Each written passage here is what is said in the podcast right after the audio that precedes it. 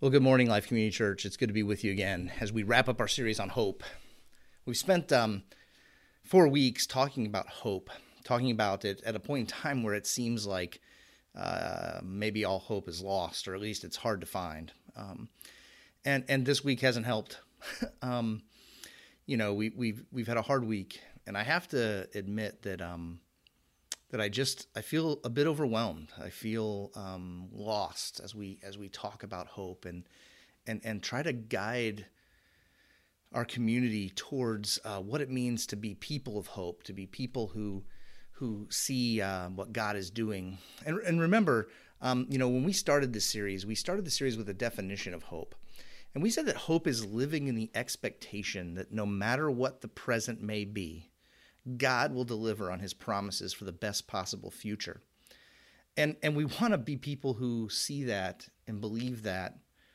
Um, but living in the midst of a, of a virus induced health crisis um, that triggers an economic meltdown, that, um, that, that in the last 10 days we've seen the taking of the life of a black man and and the cries for justice um, that lead to, to protests and even the confusion surrounding rioting and, and, and everything that's in the news, I just have to confess that I, I feel overwhelmed. I feel like like hope is is in doubt. Um, and so we want to wrap up today. We're gonna, you know, when we when we plan a series on hope, months and months and months ago, and then having no idea that we're going to be gathering remotely and and not knowing that um, not knowing that that we're going to be uh, living at a point in time where where um, when we go out, people wear masks and face shields, and we have to stay six feet apart, and not knowing that that we were going to see the kind of civil unrest that we've seen in the last 10 days. We just thought we'd, we'd talk about hope as this theological idea. And, um, and yet here we sit. And so um, we're pivoting a little bit from the original plan to talk about hope. And today we want to ask what do we do? What do we do? And the first thing um, that we want to do is we want to take a look back at what we've said because understanding where hope comes from is the first piece of of having it. Um, if we want to build hope, we have to be um, we have to be not just aware, but we have to be present and living in the midst of of what it means to have hope and how to how to put structure on our thinking so that hope is possible. And so I'm going to return to the whiteboard and we're going to take a look at at the structure of hope and, and actually ask some questions about our current moment and how hope speaks into um, the case of, of George Floyd and how it speaks into to living in at a point in time where people are demanding justice and and and and fighting for hope. So let's take a look at at this structure again. Okay, so we're over here at the whiteboard. And we're going to take a minute to take a look at the again at the four-part story of what God's doing in his story and working with mankind. And so if you remember, there's a four God's story has four chapters. And in chapter 1, we have the story of creation. Chapter 2 is the story of the fall or man's sin. Chapter 3 is redemption. And chapter 4 is glorification or one day, heaven. And so we have creation, the fall, redemption, and glorification. These are all key aspects of God's story and working with mankind. Now, what we have, we also attached a verb to each one of these, or an important word that goes along with each one. And for creation, that word was the word ought. Ought. It's what ought to have been, it's what should have been if sin had never entered the equation. It's the way God created the world, the way it was meant to be. For fall, the word is is. It's the way things are. Things just are a certain way. And they are that way because sin is everywhere. It affects everything. Every system is broken. Every person is flawed. Every idea that we have is, is infiltrated with sin. For redemption, that word is can. It's can. We can live under the power of the way things ought to have been because Christ made a way for us. And finally, in glorification, it's the word will. It's the way things will be when, when Christ returns. It's the way things will be when we're glorified, when we meet Jesus and all of our sin is removed. So, ought, is, can, and will. It's the four part story of God's work with humanity to make things right. Now, our present moment, and this is where the trouble comes, and this is where it's so difficult for us. In our present moment, we are clearly convinced of the fall. At least we ought to be. We're clearly convinced that sin is real. There's injustice in the world. People kill one another. And when they kill, we want revenge and in this the, this uh, or, or in our best moments we want justice. But but but sin is so present. Racism is, is it's it's sin. It is it's a it's a reflection of of our fallen humanity that our desires are gone wrong. And it's it's here. And we're we feel stuck in it. And and and so people try to to have hope in it we try to have hope. We try to create a better system. We try to try to upend the power structures. We try to, to do what is what's good and what's best and what's right. And, and we're left with this question of how do we? I, I believe we can, but how do we? And, and we find that the answer is actually found in other parts of the story. You see, when it comes to what we can do, we look at what ought to have been. And we try to ask, how can we restore the conditions of the garden? How can we restore the conditions that God originally created? How can we be agents of, of God's recreation so that so that what we experience today more closely reflects what ought to have been. And if you listen to the debates and if you listen to the protests, you you will hear people use this word. This is not the way things should be. It ought not to be this way, and they're right. We were not made to objectify one another, to enslave one another. We were not meant to dehumanize one another. We were all created in the image of God. And racism inherently dehumanizes our neighbors. It dehumanizes people. And when we dehumanize another, we're dehumanizing all of us.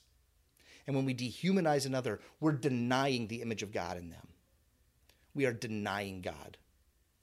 And, and so when we say we want to make it right, when we say it, it shouldn't be this way, we are reflecting the world the way God meant it meant to be. But it also brings in an aspect of will. It also brings in an aspect of will. Remember the Lord's Prayer. Remember when Jesus prayed with his disciples and, and he said that your, uh, your will be done on earth as it is in heaven.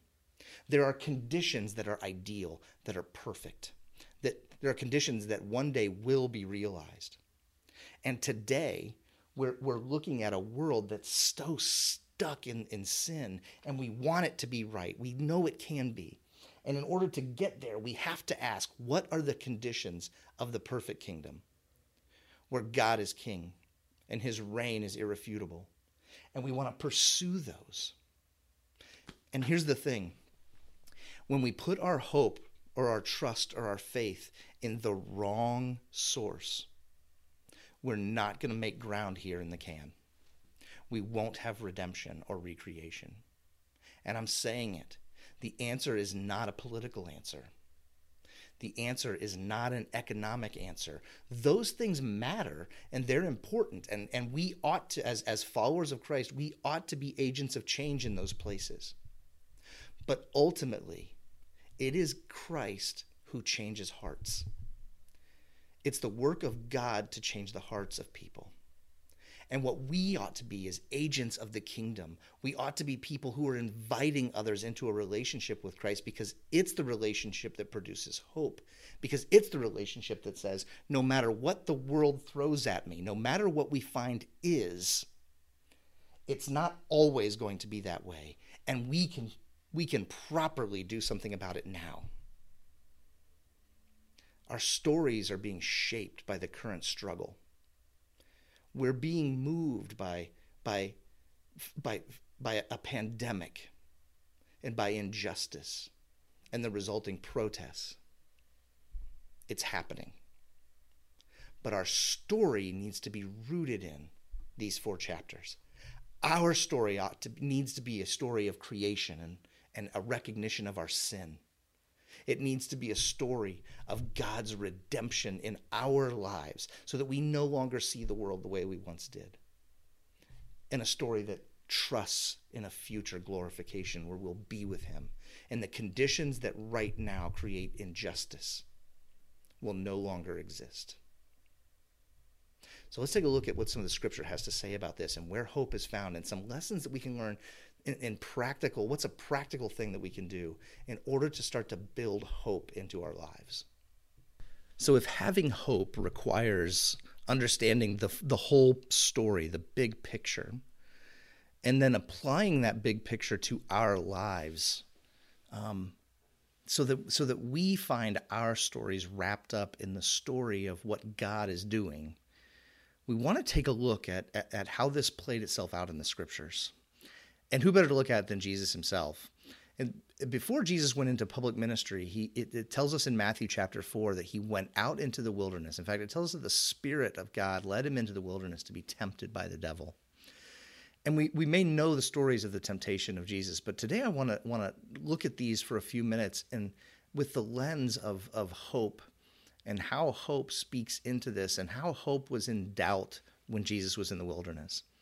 And it tells us this. If you if you got a Bible, or we'll put it up. but It says this in Matthew chapter four, verse two. It says, "After fasting forty days and forty nights, he was hungry." That makes sense, right? He had forty days of of fasting, and and he's hungry. Verse three: The tempter came to him and said, "If you are the Son of God, tell these stones to become bread." And Jesus answered, It is written, Man shall not live on bread alone, but on every word that comes from the mouth of God. You see, Jesus was tempted in this moment to put his hope in what he can do in order to provide for himself. What, what, what Satan is tempting Jesus with is this, this moment of, of need and want. And Jesus, it makes sense that, if, that he would have been desperate. Have you been short on food at all in the last few months? I know we've had those moments, right, where we've had we've gone to the store and they didn't have bread, or we've gone to the store and they didn't have meat, or whatever it was that we we needed at that point. Now imagine that by 40 days, the cupboard is bare and you haven't eaten.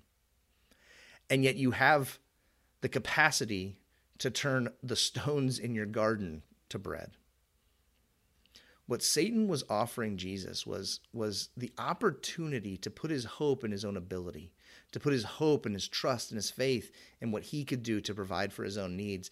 And Jesus responds by saying that that that his life is not made up of, of bread. And he, he harkens back to Deuteronomy, Deuteronomy where, where the, the children of Israel in the wilderness, and, and this is what they're they're told from God do not live by bread alone, but by every word that comes from the mouth of God. You see, the physical things, they of course they sustain life, but the physical things are not what encompasses life. And there was a very real temptation for Jesus in, in that moment to, to substitute his hope in God for his hope in his stomach and his hope in his hands, his hope in the present moment to be able to feed himself. And we can do the same. We can absolutely do the same. And the second temptation of Jesus comes. In verse 5, Matthew chapter 4, it says, The devil took him to the holy city and had him stand on the highest point in the temple. He said, If you are the Son of God, throw yourself down. For it is written, He will command His angels concerning you, and they will lift you up in their hands so that you will not strike your foot against a stone. And Jesus answered him, It is also written, Do not put the Lord your God to the test. You see, and, and these temptations, they seem so strange to us, right? Because because going to the Temple Mount and, and throwing yourself down and all of these things They they just they need some context. And you see, there's there's prophecy, right? What what Satan quotes is is this prophecy that that if if Jesus is in is in danger, if the son is in danger, then the angels will come and they will they will they won't let him be hurt in that way. And and what what Satan is offering Jesus is he's offering him a shortcut. He's offering him a quick trip because if, if he goes to the temple and he's, he throws himself off the highest point of the temple and he's suspended in midair, it's an announcement that he's the Messiah. He could have had he could have had all the perks of being the Messiah without having to go through the struggle or the fight, without having to go through the death, without having to go through the betrayal. So what, what Satan was offering him in that moment was, was the hope that you can have everything that you want without having to go through the, the trial and the trouble to, to have it, to, to get it the way that God intends for it to be. And we're tempted the same way, aren't we? We're tempted with the quick fix. We're just gonna we're just gonna quick fix this. I'm just gonna I'm gonna I'm gonna do the the get out of debt quick. I'm gonna do the the the I just want to say the magic words. I want to take the magic pill. I want the exercise device that does the work for me. I and and and what what Jesus responds with is do not put the Lord your God to the test. You see, the things that God has promised are not there for us to be able to test him to see if if he's going to deliver. Faith says you are going to deliver. Our hope is built in, our, our trust is built in our faith that God is going to deliver. And so Jesus is tempted there. He's tempted to put his hope somewhere else. And then the last one comes along in, in verse 8 it says, Again, the devil took him to a very high mountain and showed him all the kingdoms of the world and their splendor. All this I will give you, he said, if you will bow down and worship me. And Jesus said to him, Away from me, Satan, for it is written, Worship the Lord your God and serve him only. Then the devil left him, and angels came and attended him. You see, in this instance, Jesus is being offered something that's already his. He's being offered all the kingdoms of the world, but the fact of the matter is they already belong to him. And Satan is trying to trying to to give get him to sacrifice the the big picture for just the moment. And that's the essence of having our hope tested. It's the essence of false hope is that the big picture is irrelevant, that the only thing that matters is this one moment. And it's so tempting for us in, in this period of time, it's so tempting for us as our, our current situations to look at the, the point in time that we live and to say, the big picture doesn't matter. The only thing that matters is that that I have a comfortable life or that I'm distanced from it or that that that I don't struggle. It's very tempting. And yet Jesus Jesus while tempted in the same way that we are, Jesus responds and he responds each time with something. And it's fascinating with the way that Jesus responds. Because what we learn in Jesus' response isn't just that he knew his Bible. It's good to know your Bible but it's that he actually responded to the to, to, the potential loss of hope. He he responded to the temptation to, to some other source of hope.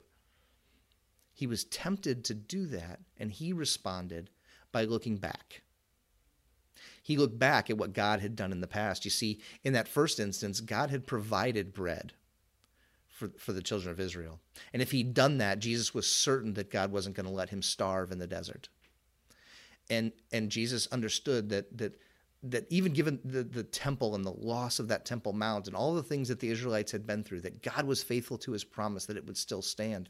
And if he was faithful to his promise to the children of Israel, he was going to be faithful to Jesus to see him through the process of, of the, and the difficulty and the struggle and the trial that, that would announce him as the Messiah, as the, the answer to, to humanity's struggles. And and in this last one, if if he could if, if God had been good, then he was going to, in the past, he was going to be good to deliver to Jesus everything that was rightfully his by inheritance as the Son of God. He only needed to wait. He only needed to maintain his faith. And so the first thing that we that we learn here, the first the first thing we come to when we think about building our faith is to look back. If we want hope for the future, we need to look back at what God has done. That's what Jesus did. He looked back to see what God had done. And from there, he was able to look forward to see what what, what, God would be doing, to put his faith and his trust that God was going, his father was going to deliver on his promises. And we need to do the same thing. And so before we do, I do a story that we're going to share. This is Faith, and she's going to talk a little bit about, about something from her past and the way that she saw God deliver her in, in her past. About five years ago, I moved to Columbus from Northwest Indiana, uh, just outside of Chicago. I moved here because my boyfriend of a year and a half lived here and we had always been long distance. I had a hope that he was the man I was going to marry and that everything here would work out. About two months in, I realized that our relationship was not safe or healthy for me to be in. Um, so after praying a lot, I decided to end our relationship and move out of his parents' house where I had been living.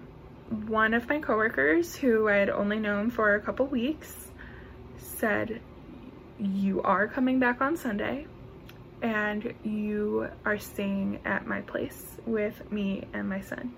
She let me sleep on her couch for about a month um, and provided so much advice and love that I can never repay.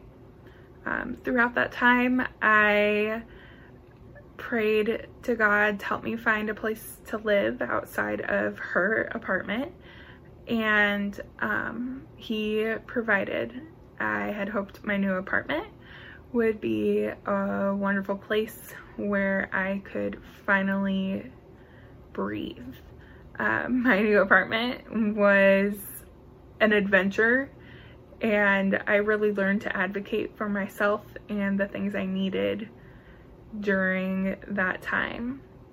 I had good days and bad days where being here was hard, um, but I had hope that this is where I was supposed to be, even though everyone and everything I had ever known was 300 miles away. Um, God, during that time, placed so many people in my path, like my friend who let me stay on her couch for a month before I moved into my apartment. Um, that, and people like her gave me hope that this was really where I was supposed to be. Um, and here I am, five years later, still here and full of hope that God will provide even in the hardest circumstances. Faith, thanks for sharing that with us. You see, what, what Faith has done is she's looked back at her past, and, and looking back in her past, she's able to look forward to her future. And you see, this is consistent with the scriptures. Peter writes in 1 Peter chapter 3, he says, Who's going to harm you if you're eager for doing good? But even if you should suffer for what is right, you're blessed. Don't fear their threats. Don't fear the, the threats of others. Don't be frightened. And he says this in verse 15 Pay close attention. In your hearts, revere Christ as Lord, set him apart as Lord. Always be prepared to give an answer to anyone who asks you to give the reason for the hope that you have. But do it with gentleness and respect, keeping a clear conscience so that those who speak maliciously against your good behavior in Christ may be ashamed of their slander. For it is better, if it is God's will, to suffer for doing good than for doing evil. Did you catch this? Always be ready to give an answer for the hope that you have. In some ways, that, that's, a, that's a reasoned answer. We, we, we use that scripture all the time to th- think about apologetics and to think about, about a reasonable response to, to the claim that there is no God or that Jesus is, isn't who the Bible claims that he is. But also, here's the thing when, when, when it comes to hope, remember what we saw Jesus do was to look backward. And the question for us today is do, can you articulate? Can we articulate how God has been faithful to us, the reasons that we have hope? Can we share those reasons? Can we say to others why we have hope? Are we able to look back as Jesus did to the, to the stories of the scripture, to what God has done in the past, but also to, to what he's done in our lives? to be able to see clearly God's hand carrying us through, moving us through difficult times, carrying us forward so that we know and can recognize and trust His hand in our present moment when hope seems to be lost? It's a good and fair question. So, the first thing we find in the, in the example of Jesus is this we, we can we practice hope. We practice hope by looking back at God's work with his people, and we, and we find that in the scriptures. But we also practice hope by sharing our stories like faith did by telling others what God has done for us. There's power in the story, there's power in the narrative. And it's important that, that, that, those stories be told. It's important that we share them. It's important that we, we not only others hear our story, but that we say it out loud. This is what God's done for me. Because in saying it, it actually begins to, to inhabit us. It begins to take up residence in our soul. It, by saying it, hope takes root that we're reminded of the good that God has done for us. We're reminded of the ways that He is He is He's met us in our needs in the past, and He's going to be faithful to do it again in the future. And so here we are, looking back in order to see forward. And we're going to wrap up today with one more story, and this is going to be our closing moment, our closing prayer. And this is Michaela. Michaela has a story of of the time where she's seen God deliver and come through for her Take a listen to what she has to say. Hi, LCC. My name is Michaela, and this is my story of hope. Uh, what once felt like it was lost um, now is renewed and alive. I'm a couple years out of college now, and life was pretty turbulent for me right around my graduation. Um, I was just about to move overseas, and then uh, I got into a car crash. I lost one of my best friends, and I learned that my parents were considering divorce.